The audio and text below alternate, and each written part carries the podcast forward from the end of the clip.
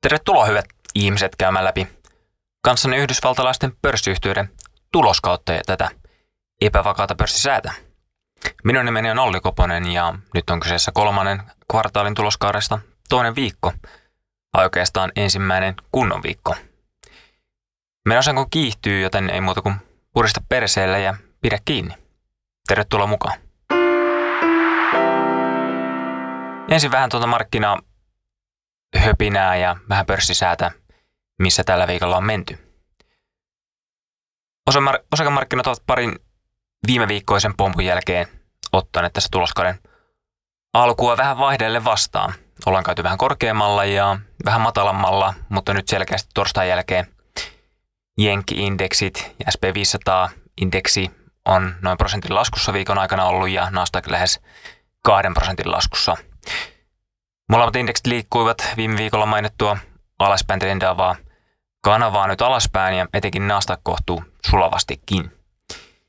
Euroopassa muun muassa DAX on jatkanut selkeämmin laskuaan ja on jo viime viikkojen pohjien alapuolella, eli heikkous on sinne tarttunut enemmän.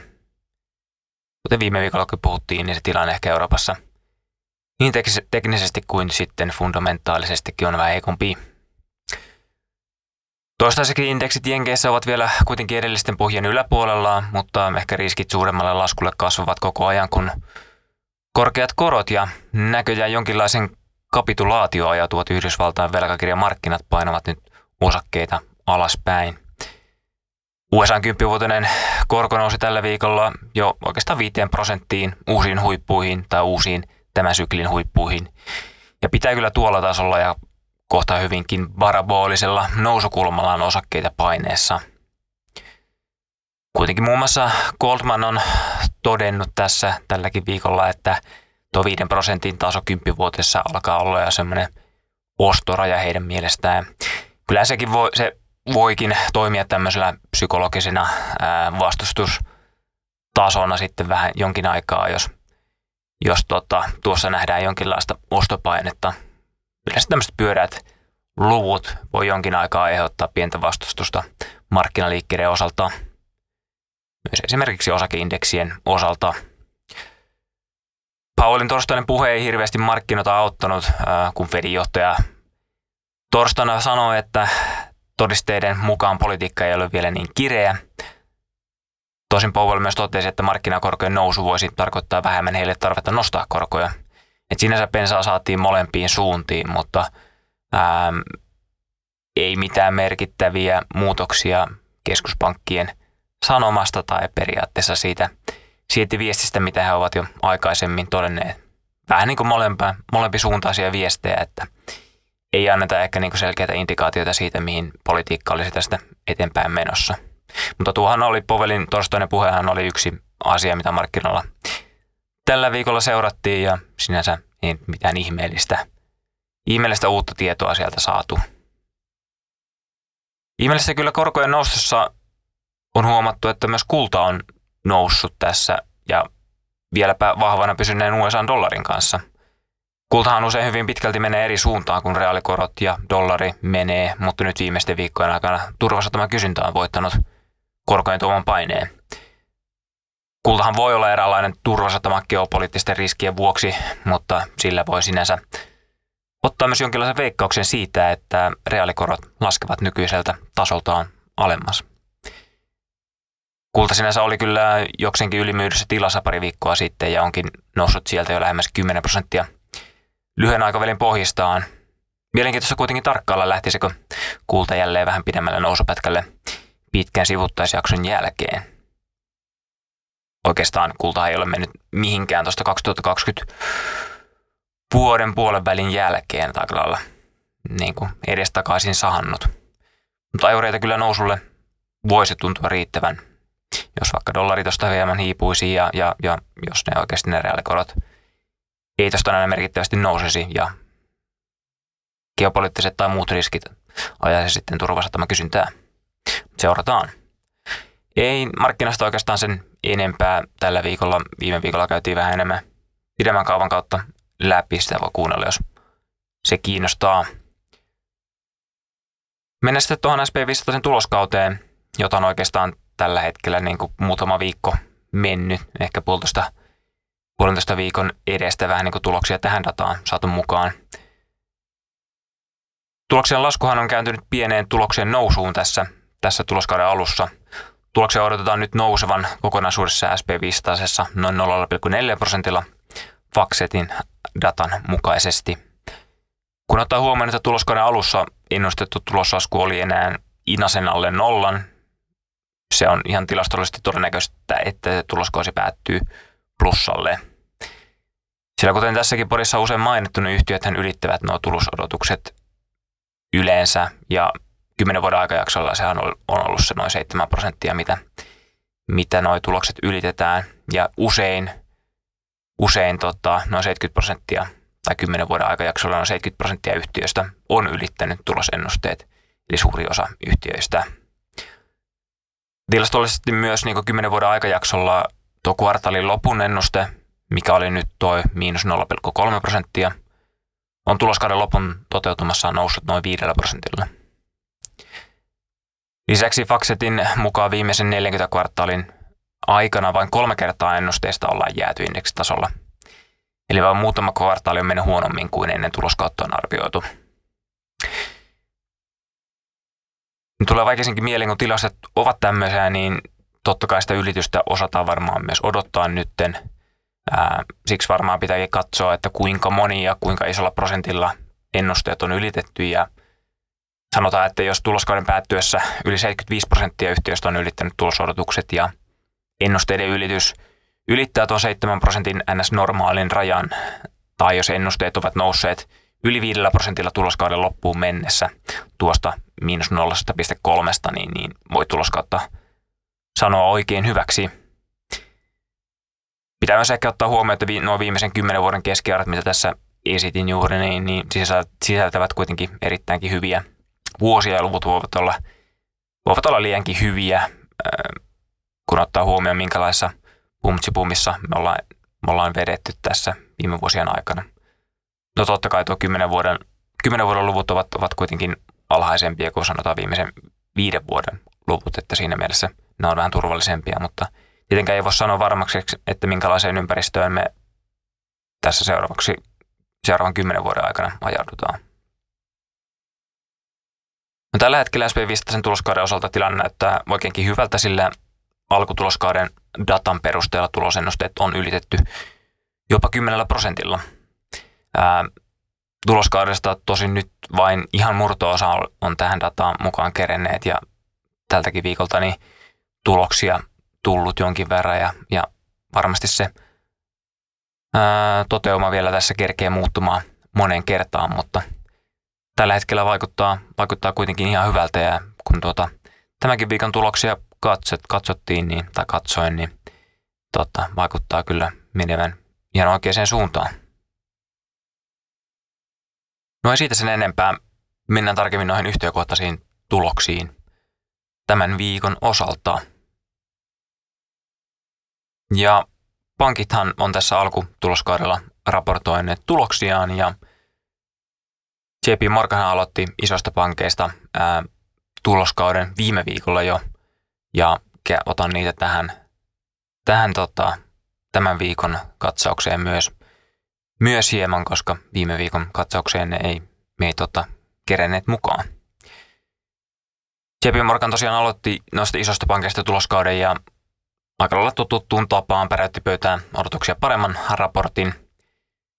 JP ihan tase, tai vahva tase on kestänyt oikeastaan kaikki pankkihuolet, mitä tässä on ollut viimeisien kuukausien tai kvartaalien aikana, ja yhtiö on pystynyt jopa käyttämään tuota tasettaan hyödykseen hankkiessaan halvalla varoja ongelmapankeista tai ongelmapankista nimeltä First Republic.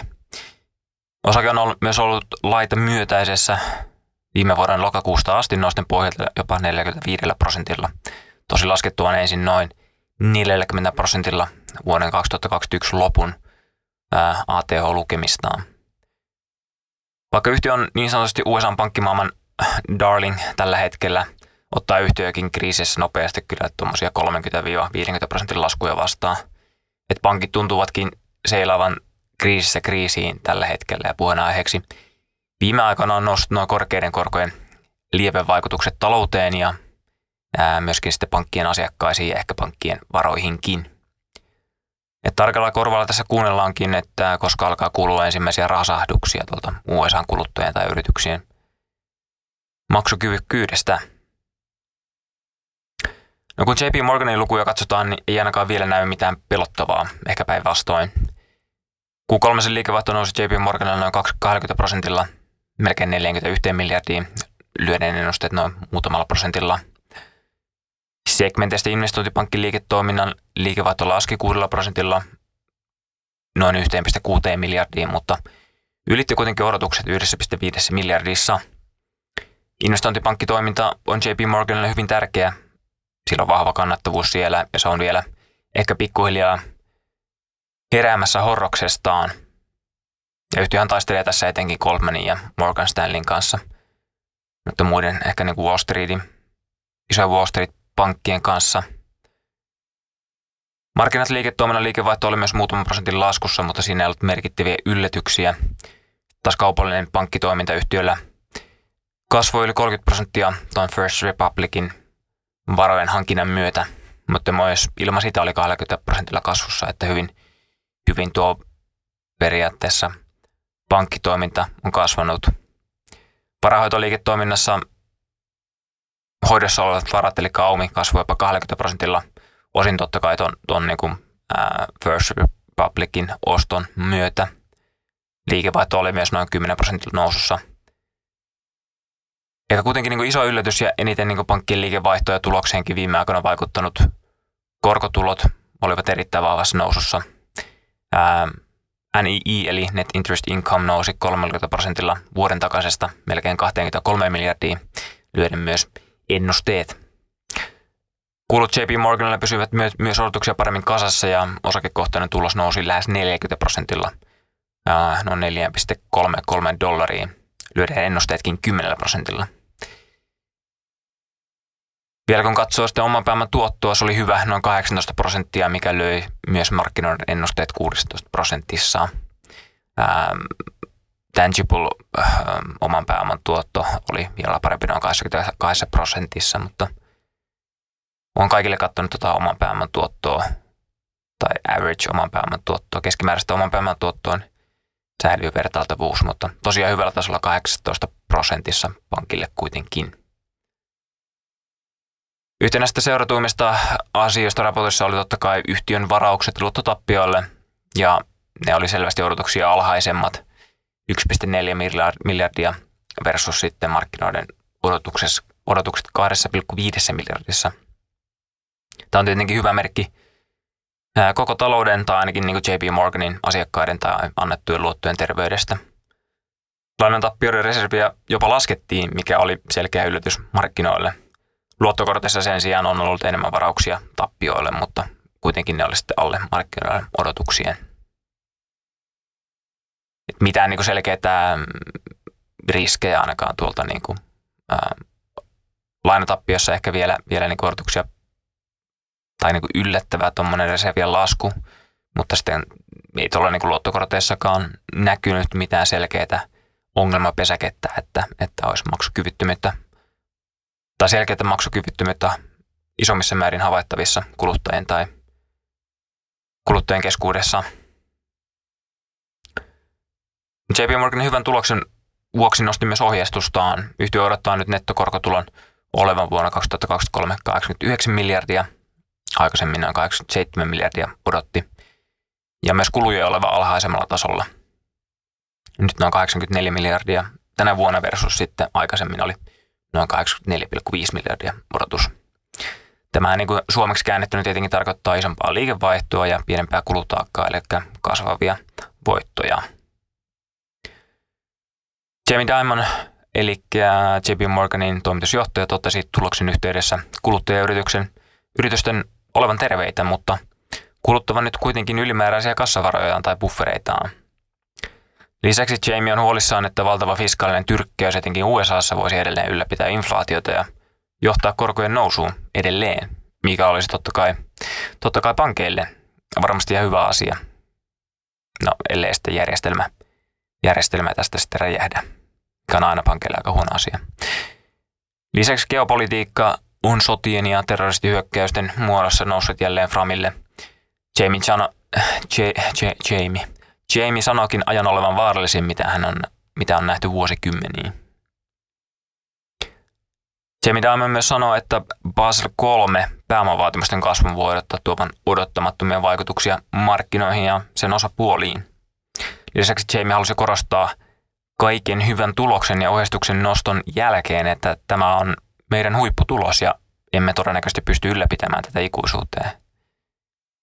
Jamie sanoi, että he saavat ylituottoja tällä hetkellä korkotuloista ja maksavat vähän omasta lainastaan ja tämä tulee normalisoitumaan. Eli jossain vaiheessa ehkä pankkienkin joutuu tai joutuvat ehkä ottamaan vähän korkeampaa, korkeammalla hinnalla rahoitusta ja myöskin maksamaan sitten talletuksista enemmän yrityksille ja kuluttajille. Että et tämä tilanne ei voi kestää ikuisuuteen. Ja sitä ehkä tässä niin pankkien tuloksissa ja, ja arvostuksissa onkin jo pelätty, että miten pitkään tämä, tämä niin kuin positiivinen vire näistä koroista tuohon nettokorkotuloon voi vaikuttaa. No positiivina asiana JP Morganin raportista voi ottaa tuon hyvän tuloksen, aika terveen taseen ja luottokannan ja vahvana pysyneen asiakaskannan sekä USA-taloudenkin ihan vahvan vireen. Kuitenkin niin huolta aiheuttaa markkinoille tuo tuloksen kestävyys tosiaan ja noiden korkeiden korkojen lopulliset vaikutukset asiakkaisiin sekä sitten talouteen loppujen lopuksi. Osake lähti vahvan tuloksen perässä jopa 5 prosentin nousuun päivän aikana, mutta päätyi lopulta vain 1 prosentin nousuun peläten arvatenkin tota nykyisen tuloskunnon kestävyyttä. JP Morgan on arvostettu noin 9P-tasolle kuluvana vuonna ja price to book, eli tasepohjainen arvostus on noin 1,4x tasolla. Pankin tuloskuntoon nähden luvut eivät ole kummoisia, mutta kertoimet nousevat, nousevat kyllä seuraavalle vuosille, eli tämän vuoden odotetaan olevan parempi kuin sitten seuraavien vuosien. Eh, et pankki, markkinat hieman ehkä odottelevat, että koska tämä pankkien tai pankin JP Morganin ennätystulostehtailu päättyy ja millä skaalalla se tulee sitten alas sieltä. Myös Citigroup julkaisi, julkaisi tota, tuloksensa viime viikolla. Citigrouphan oli ja, tai on oikeastaan kuluvan vuoden pohjissaan tässä tulokseen tultaessa ja viimeaikaiset tulokset eivät ole olleet oikeastaan kovin mairittelevia. Cityhän kärsi aika merkittävästi finanssikriisissä ja on oikeastaan hämmästyttävä lähellä niitä sen aikaisia pohjiaan ja yli 90 prosenttia tullut alas sen aikaisista huipuistaan. Että semmoinen menestystarina tämä pankki. No Q3 ainakin yhtiön liikevaihto kasvoi 9 prosentilla. Hieman oli 20 miljardiin ylittäen ennusteet 4 prosentilla. Osakekohtainen tulos nousi muutamalla prosentilla 1,5 dollariin ylittäen markkinoiden ennusteet jopa 25 prosentilla. Et yhtiö on saanut hieman kuluja ja rahoituksen hintaa odotuksia alhaisemmaksi, mikä näkyy sitten tuossa tuloksessa tai merkittävästi paremmassa tai markkinoidotuksia paremmassa tuloksessa. Segmenteittäin Citigroupilla etenkin tuo instituutiopuoli piristyi 12 prosentin kasvullaan kertoen ehkä pääomamarkkinoiden piristyneestä aktiviteetista, aktiviteetista ihan niin kuin JP Morgankin tuossa totesi. Myös totta kai yhtiöillä noin nettokorkotulot auttavat yhtiöitä ja korokate ylsi 2,5 prosenttiin ylittäen 2,4 ennusteen, mitä markkinoilla oli. Toimitusjohtaja Jane Fraserin mukaisesti maailmanlaajuinen makrokuva on eriytynyt hyvin voimakkaasti. Yhdysvalloissa viimeaikaiset tiedot viittavat Fraserin sanojen mukaan pehmeän laskuun, mutta yhtiö havaitsee hänen mukaan jo ongelmia tämmöisessä alhaisemman luottoluokituksen omaavien kuluttajien keskuudessa. Sitten taas euroalueella ja Isossa Britanniassa tilanne on Janein mukaan sitten selvästi negatiivisempi. Tuo hyvän tuloksen sijaan sijoittajan fokus tuntuisi tällä hetkellä olevan kuitenkin nyt Citigroupin osalta muissa asioissa. Citigroupihan ilmoitti syyskuussa aikovansa myllätä organisaatiotaan kunnolla ja keskittyä tämmöiseen viiteen selkeämpään pääliiketoimintaan, kun nyt yhtiö rullaa kahdella päälinjalla. Tämä tarkoittaa aika paljon irtisanomisia ja uudelleenjärjestelyjä ja, ja muita rakennejärjestelyitä ja sinänsä tässä varmaan sijoittajan fokus on yhden hyvän tuloksen sijasta niin vähän semmoisessa pidemmässä aikakuvassa tai pidemmässä aikavälissä, että mihin sitten on muu, muokkaantumassa. Sittenhän tosiaan finanssikriisin jälkeen on jäänyt hyvin pahasti jälkeen muista isoista pankeista vähäisen tuon kuluttajapankki-liiketoiminnan ja niin omien haasteidensa vuoksi. Ja todennäköisesti varmaan nuo seuraavat kvartaalit tulevat olemaan myös hieman tuon uuden, uuden rakenteen tai organisaation rakentamista varten ja tuloksia tai selkeämpää suuntaa nähtäneen joskus vuoden 2024 lopussa yhtiönkin mukaan. Ja tosiaankin hyvästä, hyvästä tuloksesta huolimatta Sitin osake olikin laskussa tuloksen jälkeen, kun varmaan tuo liiketoiminnan mylläys vaatinee vielä isoja muutoksia. Vaikuttaa kyllä jotenkin, jotenkin kyllä masentavalta osakkeelta. En varmaan, en tiedä käynkö läpi enää ensi kerralla tai ensi tuloskaaressa. Saa nähdä. Citigroup on kyllä taas oikeutetusti arvostettu selvästi kumppaneita matalammalle tasolle. Et PE, PE-luku on kuluvalle vuodelle noin 7 ja price to on vain 0,4. Et, et hyvinkin alhaisella tasolla etenkin noihin varoihinsa nähden. Mut kertoo me ei odoteta, kyllä, odoteta tuosta kyllä merkittävästi laskevan, että, että ei ihan hirveätä tuloskasvuakaan odoteta. No Citigroupin masennuksen jälkeen niin Wells Fargo pärjäsi paljon paremmin ja sekin tuli viime viikolla. Liikevaihto oli Wells Fargolla 7 prosentin kasvussa ja EPS tai osakekohtainen tulos nousi jopa 60 prosentilla lyöden ennusteet yli 10 prosentilla. Wells Fargo pärjäsi hyvin vahvan kuluttajapuolensa ansiosta ja korkokate yhtiön kehitystä. Yhtiö kuitenkin myös toisti hieman edellisten pankkien sanomaa siitä, että vaikka kaikki on nyt hyvin, äh, hyvin niin kuin taloudessa, alkaa siinä kuitenkin näkymään selkeitä hidastumisen merkkejä lainanannon määrän sekä luottotappioiden muodossa. Mutta kuitenkin vaikuttaisi menevän paremmin kuin joillain yhtiöillä. Ja totta kai tuo Wells Fargolla tuo kuluttajapuoli. Kuluttajapuoli on semmoinen, mikä on tässä nyt hyvin vetänyt ja varmasti vetää vielä ainakin hetken aikaa. Siirrytään vihdoin tähän viikkoon ja hypätään suoraan tiistaihin. Tiistaina jatketaan pankeilla ja silloinhan varoltaan toiseksi ison pankki BOFA eli Bank of America. Jatkoi siitä, mihin muut pankit oikeastaan jätti hommansa viime viikolla. BOFan liikevaihto nousi kolmella prosentilla noin 25 miljardia, ollen aika lähellä ennusteita – Nettokorkotulot nousivat noin 4 prosentilla ylittäen hieman analytikoiden ennusteet ja Pofalla sitten taas tuo lainojen määrän kasvu oli korkojen nousun lisäksi apittamassa noita korkotuloja. Myös markkinaliiketoiminta Pofalla jatkoi hyvää kehitystä. Liikevaihto nousi jopa 8 prosentilla ylittäen ennusteet. Aktiviteettia näyttäisi palautuneen pääomamarkkinoille tai ainakin myös Pofan mukaan noille pääomamarkkinoille – Osakekohtainen tulos nousi Buffalo kokonaisuudessaan noin 10 prosentilla. 90 senttiä ylittää odotukset myös noin 10 prosentilla. Et marginaalit ne pankkeilla vaan tuntuu paisuvan. Paisuvan, kun liikevaihto nousi kolmella ja osakekohtainen tulos sitten 10 prosentilla. Oman pääoman tuotto oli Pofalla noin 11 prosenttia, ennuste oli noin 10 prosentissa. Tässä jäi kuitenkin aika selkeästi tuosta JP Morganin 18 prosentista. Pofalla noin seuratut luottotappiovarakset olivat 1,2 miljardissa tullen alle. Tullen myös alle 1,3 miljardin ennusteen, eli vähän parempi, parempaa kehitystä tuossa. Pofan eli Bank of American toimitusjohtaja Brian Monihan, Monihan ihan pankinjohtajan nimi, Moni, Hani, Monihani, raha, hunaja sanoi, että Pova jatkaa kasvua, vaikka talous näyttää nyt hidastumisen merkkejä. Talous on Brianin mukaan terve tällä hetkellä, kuluttajan kulutus tuntuisi olevan vielä kasvussa edellisvuoteen nähden, vaikka hidastuukin koko ajan. Että, että vähän samaa viestiä kuin Jamie Diamond sanoi, että, että vielä kulutetaan ja ehkä varmaan käytetään sitten jotain niitä kassapuffereita ja se ehkä hidastaa tuota kulutusta jo pikkuhiljaa. Pova on tässä hieman kärsinyt muita pankkeja enemmän tuosta nousseista koroista, eikä ole siis niistä niin paljon hyötynyt. Sillä yhtiö haali taseeseensa nollakorkoaikana aika paljon pitkän duraation varoja, jotka on sitten menettäneet arvoansa nyt merkittävästi.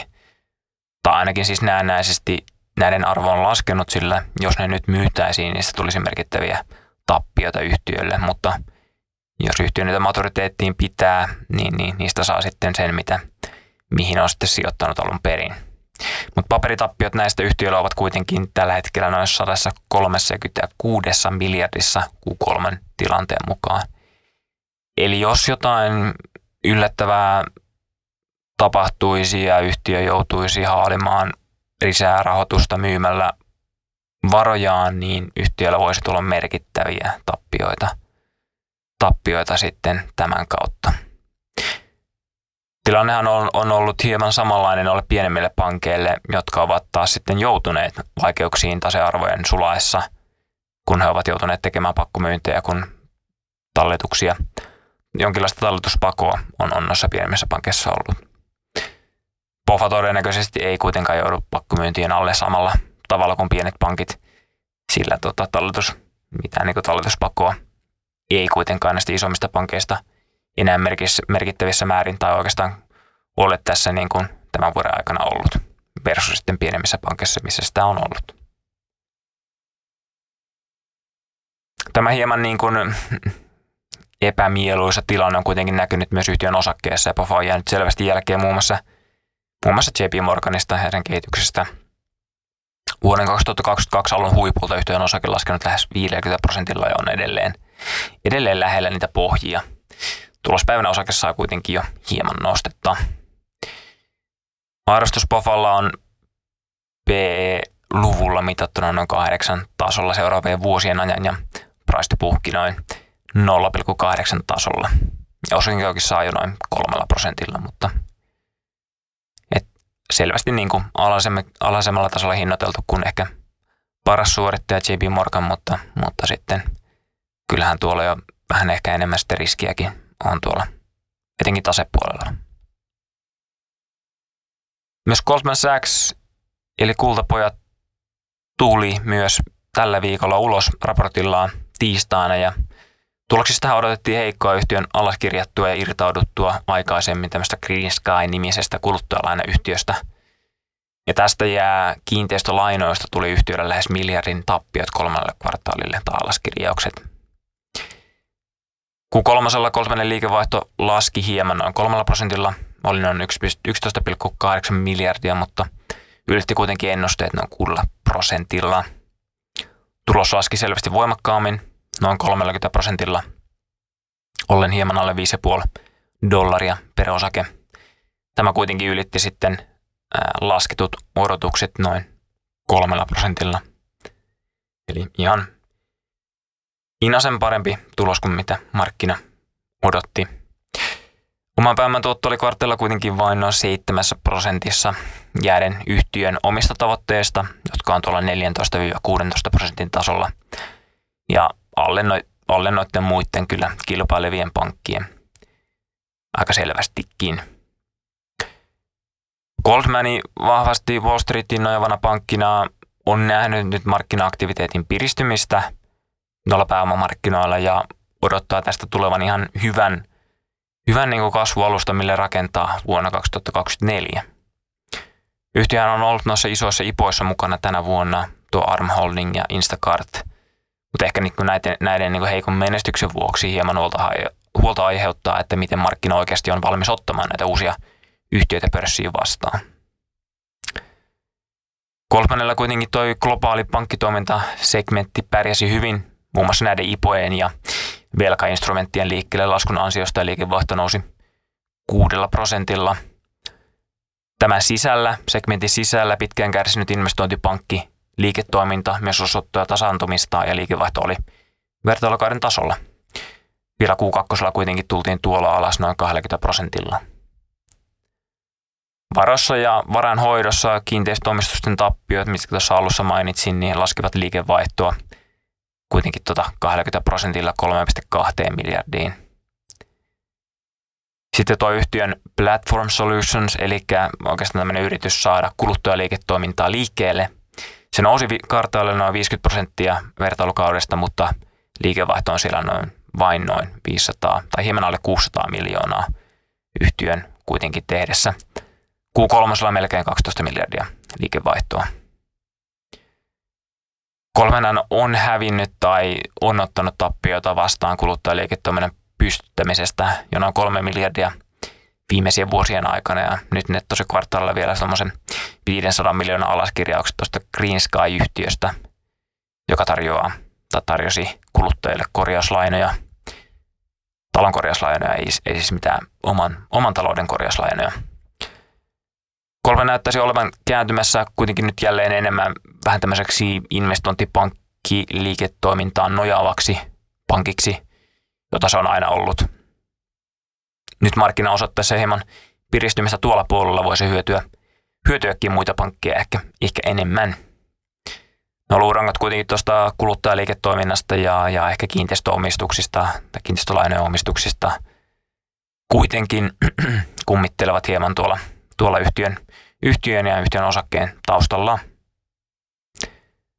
Kolmannen on kuitenkin ollut pitkään yksi Yhdysvaltojen laadukkaimmista pankeista, mutta ehkä nuo pyrkimykset tuonne kuluttajapuolelle ovat vieneet fokusta hieman ehkä väärin suuntiin ja aiheuttaneet isojakin haasteita. Osakekin on tästä kärsinyt aika paljon, vaikka se on, se on vain noin 25 prosenttia vuoden 2021 lopussa tehdyistä ATH-lukemistaan. Eli ei ole kyllä mitenkään merkittävästi kärsinyt, kun vertaa vaikka noihin muihin pankkeihin. Kolmanneksi arvostus sitten kuluvan vuoteen pankkien keskuudessa aika korkea, noin 12,5 12,5 PE-tasolla heikon tuloksen vuoksi. Ensi vuodelle arvostus tosiaan laskee verrokkien tasolle noin 9, 9 PE-tasolle tuon tuloskasvun ansiosta, tai odotetaan, että tulos riipauntaa tai palautuu tästä heikosta vuodesta. Heikosta pääoman huolimatta price to book on kuitenkin noin yhden tasolla, kun sitten taas noita yli 10 prosentin tuottojakin tehneitä yhtiöitä on arvostettu alle tasearvon jopa noin 0,8 tasolle tuo Pofakin, mikä tuossa Bank of America, mikä tuossa äsken mainitsin. Että arvostuksessa näkyy vielä kyllä, kyllä preemioita tuosta Goldmanin brändistä, mikä voi tosin olla ihan myös ansaittua, jos ja kun tämä, tämä nykyinen tulosalho päihitetään. No sitten vähän toisen tyyppisiin yhtiöihin. Ää, etenkin lääke- ja terveysalan yhtiöiden suunnannäyttäjä Johnson Johnson raportoi hyvän raportin myös tiistaina. Raportoi hyvän raportin myös tiistaina. Hienosti sanottu. Yhtiön liikevaihto nousi 7 prosentilla, hieman yli 21 miljardia, ylittää odotukset muutamalla prosentilla. Oikaistu osakekohtainen tulos nousi lähes 20 prosentilla 2,66 dollariin, ylittää myös odotukset noin 6 prosentilla. Yhtiön lääkemyynti kasvoi 5 prosentilla melkein 14 miljardia ja ylitti markkinoiden odotukset. Ja sinänsä tietää hyvää myös muille lääkealan yhtiöille. Yhtiöllä on niin montaa niin eriä niin sanottua hittilääkettä, joita yhtiö on kehittänyt tässä. Ja, ja niiden myynti, myynti on kyllä vetänyt hyvin. Yhtiöllä koronarkotuksien myynti laskee edelleen, mutta sen ei ole yhtiöllä ollut mikään merkittävä osa. Mutta toi varmasti niin korona rokotusyhtiöiden kannalta on selkeä merkki, että ehkä se näiden käyttö alkaa vähentymään. Myös Johnson Johnsonin terveyslaitteiden myynti kasvoi 10 prosentilla kvartaalilla noin 7,5 miljardia, mutta jäi hieman markkinoiden odotuksista. Johnson myös nosti hyvän tuloksen myötä ohjeistustaan sekä liikevaihtotuloksen ohjeistusta nostettiin muutamilla prosenteilla. Yhtiön osakehan on ollut pitkään tämmöinen menestystarina ja jatkanut aika selkeässä noustrendissä useita vuosikymmeniä. Johnson on kuitenkin huippuuta lasketellut jo noin 15 prosentilla tämän pienoisen korjausliikkeen aikana. Ja osakeliikkeisiin on ehkä viime aikoina vaikuttanut syytteet, missä Johnson Johnsonin tämmöisiä talkipohjaisia tuotteita vastaan on nostettu epäilyksiä siitä, että ne aiheuttaisi syöpää ja olisi aiheuttanut useita kuolemia. Tuhansia syytteitä on nostettu Johnson Johnsonia vastaan ja Johnson on yrittänyt, tai yhtiö on yrittänyt peitellä jonkinla, jollain tavalla jälkiään tai siirtänyt vastuitaan eri tytäryhtiöille ja nyt irtautumalla muun muassa tämmöistä Genvue-nimisestä kuluttajaterveysliiketoiminnasta elokuussa. Vaikea nyt nähdä, että mihin tuo vielä johtaa, nämä syytteet johtaa ja tuo keissi johtaa, mutta usein, useinhan kyllä tämän tyyppiset yhtiöt ja näinkin isot yhtiöt näinkin vahvoilla brändeillä, niin näistä kyllä selviävät.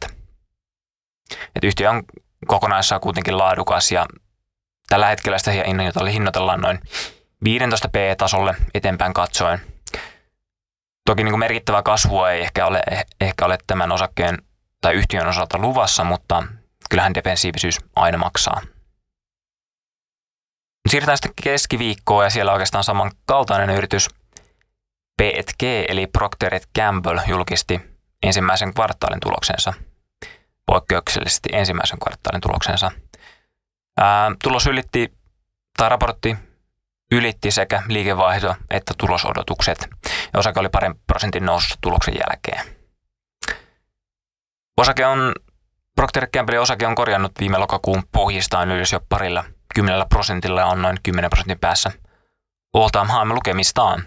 Yhtiöhän tunnetaan vakaasta ja ennustettavasta sekä aika defensiivisestä tuotekatalogista, joka pitää, pitää sisältää, sisällään muun muassa samppoita, pampersin vaippoja, tamponeja, seivereitä, hammasharjoja ja deodoranttia ja, ja Arielin pyykinpesuaineita ja niin edelleen. PG-liikevaihto nousi ensimmäisellä kvartaalilla noin 6 prosentilla melkein 22 miljardiin ylittäen ennusteet noin prosentilla about tierallaan. Osakekohtainen tulos kuitenkin nousi jopa 17 prosentilla 1,8 dollariin ylittäen myös markkinoille ennusteet noin 6 prosentilla. Liikevaihto on yhtiöllä kasvanut kvartaalilla, vaikka volyymit laskivatkin prosentilla. Vahvoja brändiä ja välttämättömyystyötteitä myyvänä yhtiönä hinnankorotukset menevät aika mukisematta läpi näköjään, mikä heijastuu nyt marginaaleihin kulujen pysyessä kurissa. Yhtiö on pari vuoden aikana nostanut tuotteidensa hintoja ja on tyytyväinen nykyiseen tilanteensa, vaikka ei halunnut kommentoida mahdollisia lisäkorotuksia enempää.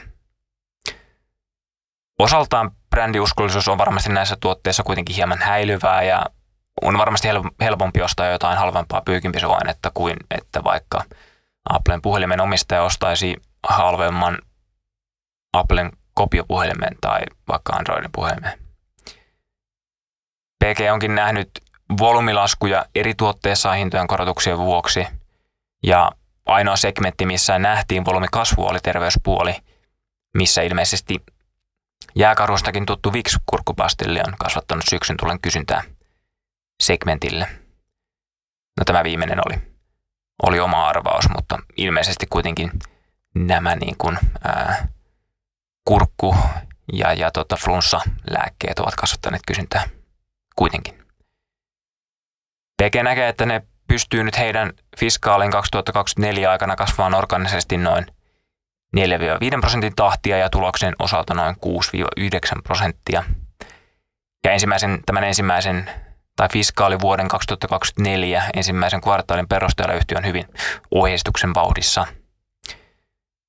Kuitenkin tuo tulos kasvoi sen 17 prosenttia, että saa mennä jonkin verran huonommin sitten seuraavalla kartaalilla, että ei jouduta ohjeistusta nostamaan.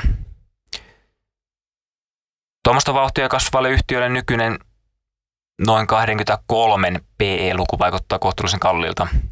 Totta kai tämmöistä defensiivistä laadusta pitääkin maksaa ja ei yhtiön brändit varmasti ole mihinkään menossa – kuitenkin kun vertaa tuohon edelliseen Johnson Johnsonin 15 p niin ei se tässä kontekstissa kuulosta, tai toi Johnsonin P ei tässä kontekstissa kuulosta kovinkaan pahalta, jos tämmöistä isoa defensiivistä bränditaloa omaa vaikka sijoitusalkkuun miettii.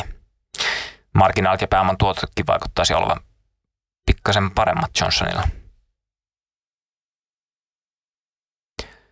Sitten vielä yksi isohko pankki tuli, tuli keskiviikkona – Morgan Stanley. Ja oikeastaan hyvien pankkitulosten jälkeen Morgan Stanleyn raportti oli keskiviikkona pettymys ainakin noin 6 prosentin osakkeen laskun reaktion perusteella. Tuloksessa ei sinänsä ollut päällisin puolen mitään ihmeellistä tai mitään vikaa. Liikevaihto nousi 2 prosentilla noin 13,3 miljardiin, olen aika linjassa ennusteisiin.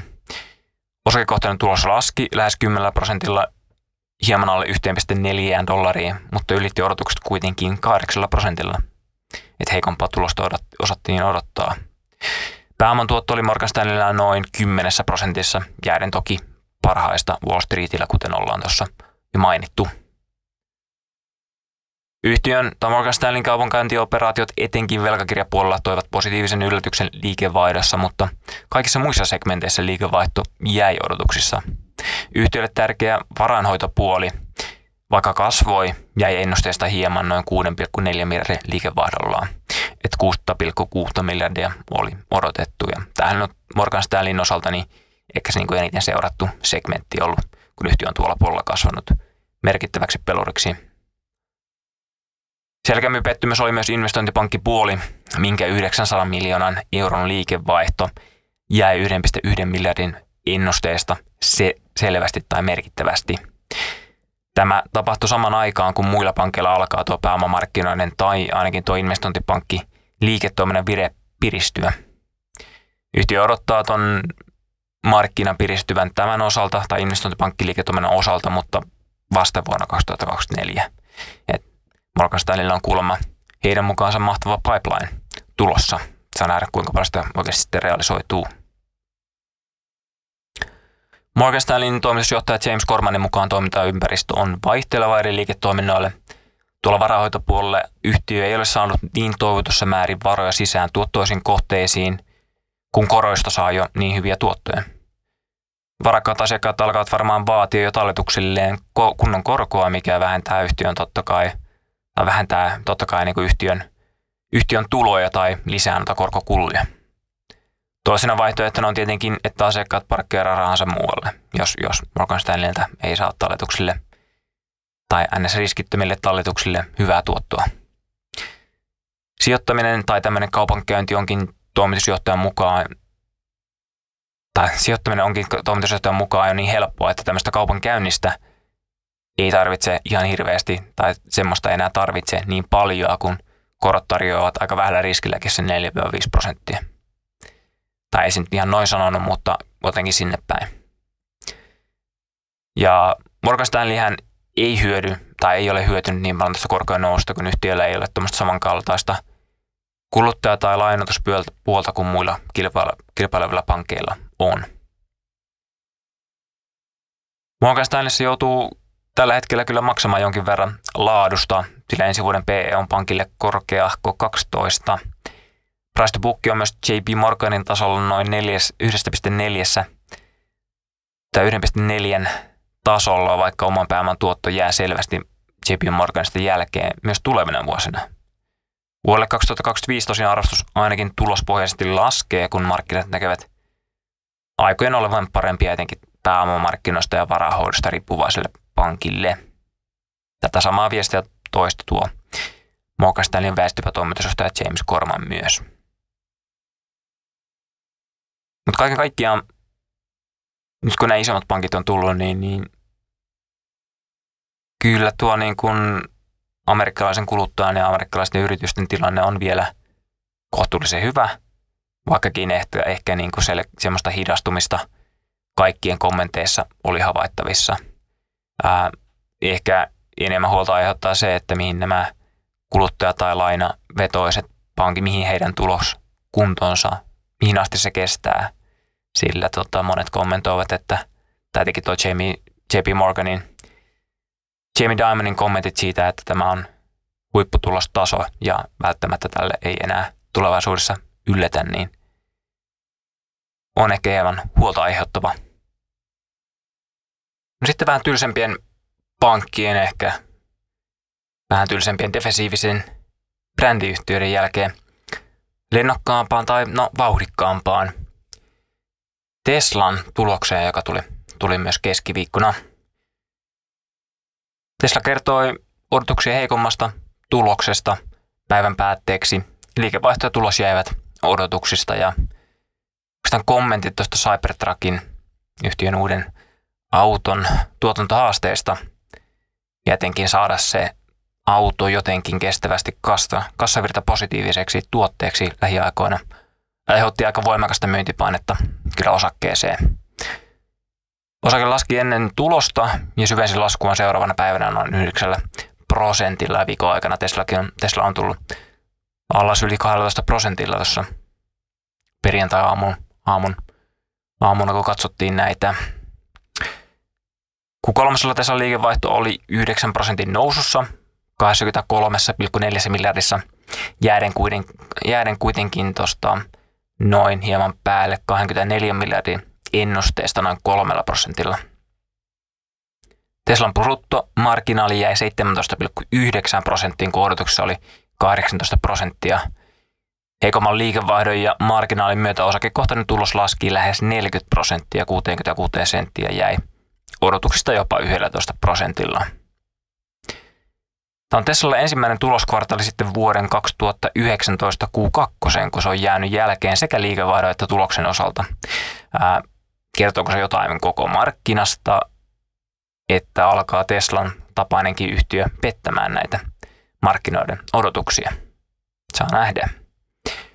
No, liikevaihdon kasvu avitti kasvaneiden toimitettujen autojen määrä, mutta yhtiön edelleen jatkamat hinnanalennukset autoille heikesivät kasvua sekä marginaalia että tulosta. Bruttomarginaalit tuossa noin 18 prosentin tasolla ovat selvästi alle viime vuoden 25 prosentin tason, vaikka ovatkin sille yleisesti, yleisesti yleisellä tasolla autoilla marginaaleihin nähden niin hyvällä tasolla. Jos katsoo noita autojen tai autosegmentin automotiiven marginaalia, se oli kvartaalilla vähän päälle 16 prosentissa, kun odotus oli lähemmäs 18 prosentissa, eli noita hinnanalennuksia ei ole kyllä pystytty näin taklaamaan tuolla omalla tehokkuudella, ainakaan ihan markkinoiden odotuksien mukaisesti. Et vaikka on niin markkinoilta paremmat marginaalit ollut, niin kyllä ne tulee koko ajan aika vauhdilla alaspäin, mutta aika tietoisestikin niitä on, tai aika tietoisestikin Tesla on strategian toteuttanut, että marginaalit ei ole mikään yllätys, että ne on tullut alas. Yhtiön haluaa kommenttinsa perustaa olla alan johtajana ja myös alan kustannusjohtaja ja panostaminen kasvuun, kassavirtaan sekä tulevaisuuden investointeihin. Siellä on Meksikon tehdas ja nämä Cybertruckin tuotanto. Niin nämä ovat heidän mielestään nyt se oikea tie tai halutaan enemmän panostaa niihin, että, että marginaalit ehkä lyhyellä aikavälillä ei ole niin tärkeitä. Kuitenkin vaikka vapaaseen kassavirtaan tai kassavirtaan halutaan panostaa, niin vapaa kassavirta oli kvartaalilla noin 80, 850 miljoonassa, kun odotukset olivat jopa noin 2,6 miljardissa. Eli aika merkittävä, merkittävästi jäätiin tuossa kassavirta, kassavirran toteumassa versus sitten odotukset. Sitten Elon Muskin, Elon Muskin kommentit taloudesta ja korkeasta korkoympäristöstä olivat myös, no ei, ei niin positiivisia. Muskin sanoin, mahtavimpienkin laivoinen kohdattava myrskyjä välillä. Viitat ne ilmeisesti niin kuin talouteen ja geopoliittiseen tilanteen tällä hetkellä. Muskin mukaan lisäksi nyt autoista pitää tehdä vielä halvempia, mikä voisi viitata vielä uusiin hinnanalennuksiin – jotta kuluttajalla olisi rahaa ostaa niitä näillä koroilla. Taisi puhua, että niiden pitäisi, tai autojen pitäisi olla vieläkin edullisempia, more affordable, jotta kuluttajat voisivat näillä koroilla, tai niillä olisi varaa ostaa näitä. Lisäksi tuon kohutun Cybertruckin osalta Musk kommentoi, että vaikka se on hyvä tuote, pitää pitää vielä tehdä edullisempi, jotta ihmisillä on varaa ostaa se – ja tämä tulee näkymään sitten kassavirrassa negatiivisesti. Ja Musk ja Tesla odottaakin, että ensimmäisen 18 kuukautta suurin piirtein auton tuotannosta kassavirta menee vielä, vielä pakkaselle. Auton ensimmäisiä toimituksia odotetaan kuitenkin vielä tähän marraskuun loppuun tänä vuonna ja kysyntä on ollut tälle Cybertruckille kyllä hyvää. Ja ilmeisesti yli miljoona asiakasta on jo, on jo maksanut tuosta tuon 100 dollarin varausmaksun tuosta autosta, että sekin on jo aikamoinen aikamoinen niin kuin osoitus siitä kysynnästä, mikä näille Teslan autoille on. Tästä Teslan strategiasta, että ehkä niin kuin tietoisesti otetaan nyt vähän hittiä tuohon marginaaliin, huolimatta, niin, niin osake on noussut vuoden alun pohjistaan noin 120 prosentilla. Osakesta saa tällä hetkellä pulittaa se, ensi vuodelle semmoisen noin 50 PE ja 6, 6 kertaa EV-liikevaihdon.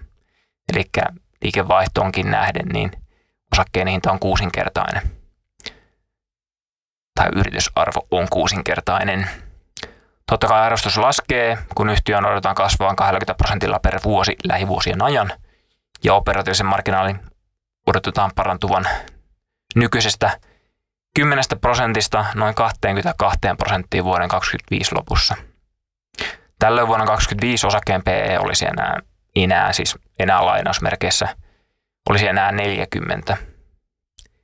Se, että uskoako ihan näin vahvaan marginaaliparannukseen kuvin nopeasti, on, on oma asiansa, sillä jos tuo Cybertruckin kassavirtapositiivisuuskin kestää kuitenkin sen 18 kuukautta, että et siinä voi hetken mennä, että ne marginaalit paranee, paranee tuolle tasolle. Totta kai ehkä tämä, tämä vuosi, milloin operatiivisen marginaali puhutaan jostain kymmenen tasosta, niin ei ole mikään huipputaso yhtiölle, että sieltä on varmasti aika helppo parantaakin. Mutta kyllä tämä ehkä niin kuin vähän heijastaa, tuntuisi heijastavan tuo osakkeen liikkeekin, että voi olla ehkä vähän heikompia aikoja tulossa Teslalle. Myös toinen vähän vauhdikkaampi yhtiö Netflix raportoi keskiviikkona myös. Se oli vähän erilainen tarina kuin Teslalla. Netflixin osakehan kerkesi nousemaan noista viime vuoden pohjista jo lähes 200 prosentilla. Ensin laskettua lähes 75 prosenttia kaikkia aikojen huipuistaan. Ja nyt siinäkin on nähty sitten Netflixissä semmoinen noin 20 prosentin korjausliike tuolta kesän, kesän korvilta alaspäin. Et jos tota, ei tee mitään vauhdikkaita, vauhdikkaita tuotteita Netflix välttämättä, mutta ainakin tuo osakkeen liikkeet on melkoisen volatiileja olleet. Netflix tosiaan toisin kuin Tesla niin antoi hyvän tulosraportin ja lopetti kärsimyksen väliaikaisesti ja osake oli jälkimarkkinassa torstain puolella jopa 12 prosentin nousussa ja taisi nousta vielä sitten enemmän tuolloin, tuolloin tota, torstai-päivän aikana. Netflixin liikevaihto nousi 8 prosentilla 8,5 miljardia, ollen aika lailla linjassa ennusteisiin. Siinä ei tullut mitään isoa yllätystä. Mutta osakekohtainen tulos kuitenkin nousi 20 prosentilla 3,7 dollariin ylittäen noin, noin 7 prosentilla ennusteet. Tämä itse tulos tai liikevaihto ei ole mikään iso yllätys ja osakkeen saikin nousuun, tai tämä on oma ää, valistunut arvaus, oli nuo tilaajamäärät, jotka nousivat 8,8 miljoonalla lyöden 6,2 miljoonan ennusteet jopa 40 prosentilla. Tila- tilaajien määrä, uusien tilaajien määrä kasvoi jokaisella maantieteellisellä alueella, lyöden myös ennusteet jokaisella alueella. Operatiivinen marginaali Netflixillä ylitti myös odotukset, ää, oli noin 22,4, ennusteet oli hieman 22 päällä. Ja marginaali nousi myös vuoden takaisesta 19,3 Eli kolmella prosentilla pystyttiin marginaalia parantamaan tässä markkinatilanteessa. Se on aika hyvä suoritus. Vapaa oli 1,9 miljardia, mikä ylitti markkinoiden 1,3 miljardin ennusteen selvästi. Eli vapaata kassavirtaakin tulee nyt hyvin Netflixille. Eli jokaisella osa-alueella yhtiö pystyy tuottamaan markkinoiden odotuksia parempia lukuja pöytään. Sinänsä kyllä osakkeen, osakkeen tota, reaktio – tuommoisen 20 prosentin laskun jälkeen on, on ihan oikeutettu. Netflix on, on onnistuneesti tässä ainakin tähän asti muuttanut hieman tuota strategiaansa ja vähentänyt tuota, noita laitteita, tai siis laitteita per tili tai käyttäjiä per tili sekä pyrkinyt vähentämään tätä vallinnutta salasanan jakamista kavereiden, kavereiden, tuttujen tai perheen kanssa – Yhtiö on samaan aikaan tuonut joillekin markkinoille tämän mainoksia sisältävän tuotteen ja yhtiön mukaan noin 30 prosentista 30 prosenttia asiakkaista on vaihtanut tähän mainosversioon tuosta maksullisesta versiosta. Kuitenkaan Netflixin nämä ASPit, eli Average Selling Priceit, eivät ole merkittävästi muuttuneet vuoden aikana ylös tai alas tämän, tämän johdosta. Tai luulisi, että jos moni vaihtaa halvempaan tai ilmaiseen mainosversioon, niin siinä aspit kärsisivät, mutta vielä ei ole merkittävästi sitä näkynyt. Totta kai sitä kaikilla markkinoilla ei vielä ole. Netflixin ohjeistus jäljelle oli ehkä hieman heikomman puoleinen, kun kaikki liiketoiminnan luvut jäävät hieman markkinoiden odotuksista. Kuitenkin vuodelle 2023 kokonaisuudessaan yhtiö nosti kassavirtaohjeistustaan 6,5 miljardiin. ennuste oli noin 5,3 miljardia ja Netflix odottaa myös operatiivisen marginaalin nyt koko vuonna olevan 20 prosenttia aikaisemmin. Haarukka oli 18-20, eli nyt päästäisiin tuonne haarukan ylä, ylälaidalle tai ehkä varmaan voi olla jopa, että sen yli. Ensi vuodelle yhtiö näkee marginaalin parantuvan 22-23 prosenttiin. Ei mitään merkittävää marginaaliparannusta, mutta kuitenkin sinne päin kuitenkin tuo Q3 tulos oli niin vahva, ehkä, että ehkä tuo niin vähän pehmeämpi kuunnelle ohjeistus voi olla, että markkina sen, sen sivuttaa ja varmaan ajattelee, että kuunnellekin sitten voi olla positiivista yllätystä luvassa. Ja sen takia osakin varmaan myös, varmaan myös nousi, nousi tuossa. Et kaiken kaikkiaan Netflixiltä oikein kyllä hyvä tulos ja kyllä yhtiö nähtävästi saa nyt enemmän lisää tilaajia, kun se menettää. Ja, tai kun se menettää ää, tällä, tällä strategialla, millä se pyrkii vähentämään näitä käyttäjiä per yksi tilaus ja lisäämään, lisäämään tällä tavalla. Välttämättä suoraan lisätä näitä käyttäjiä, mutta sitten, että nämä käyttäjät ottaisivat kaikki oman tilauksensa tai maksaisivat enemmän siitä, enemmän siitä että käyttävät, käyttävät samaa tilausta. Suomenkin tämä, tämä, tämä niin kuin muutos on jo osittain, osittain jalkautunut ja – sitä voi itse sitten miettiä, että onko, onko sitä palvelua jatkanut käyttämistä vai, vai, vai lopettanut sen käytön. Et, et tuntuu, että yhtiön vetovoima tai kilpailuetu on kyllä tässä jokseenkin vahva tai ainakin näiden alkusointujen perusteella tuntuisi, että on jokseenkin vahva tuossa striimauskentässä. Sillä kyllä niin kuin muilla on ollut, ehkä ollut vähän enemmän, enemmän ongelmia sitten viime aikoina, mitä on seurannut. Arvostuksesta niin osakkeestahan saa tällä hetkellä matka- maksaa semmoisen 23 PE verran ensi vuoteen katsoen. Sehän ei ole mikään äärimmäisen kallis, jos yhtiö pystyy jatkamaan Q3 nähtyä menoa myös, myös tota, muilla markkinoilla ja kasvattaa noita tiloja määriä. Jossain vaiheessa kuitenkin tuo tilajien määrä jälleen katkeaa, kun tämä strategia on, on jokaisella markkinalla jalkautettu – lähivuosille odotettu noin 10 prosentin liikevaihdon kasvu ja noin prosentin marginaalin parannus per vuosi ei kuitenkaan niin kuin tällä tahdilla vaikuta mahdottomalta saavuttaa. Se vaan, että haluaako tuommoisesta, tuommoisesta tuloskasvusta maksaa, maksaa tuon verran. Se on ihan kuulijan tai sijoittajan itse päätettävissä. Siinä oli oikeastaan tälleen vähän niin kuin diktaattorimaisesti minun mielestä mielenkiintoisempien yhtiöiden tuloksia tältä viikolta. Siellä olisi ollut jotain operaattoreita ja, ja ehkä hieman ulkomailta jotain maailman suurimpia siruvalmistajia, tai sinne päin ainakin. Muun muassa Taivan Semiconductor tuli, tuli tuossa torstaina ja ATT tuli Jenkeistä torstaina. Jos ne kiinnostaa, niin käykää ihmeessä itse katsomassa. Mutta ensi viikolla tulee taas sitten liuta mielenkiintoisia tuloksia, muun muassa alkuviikosta Coca-Colaa ja, ja keskellä viikkoa sitten Metaa eli Facebookia ja loppuviikosta sitten muun muassa Intelia ja Fordia ja mun mielestä Amazoninkin piti ensi viikolla tulla. Voi olla, että tulee sitä seuraavalla. En ole aivan varma tästä vielä. Kiitoksia kuuntelusta.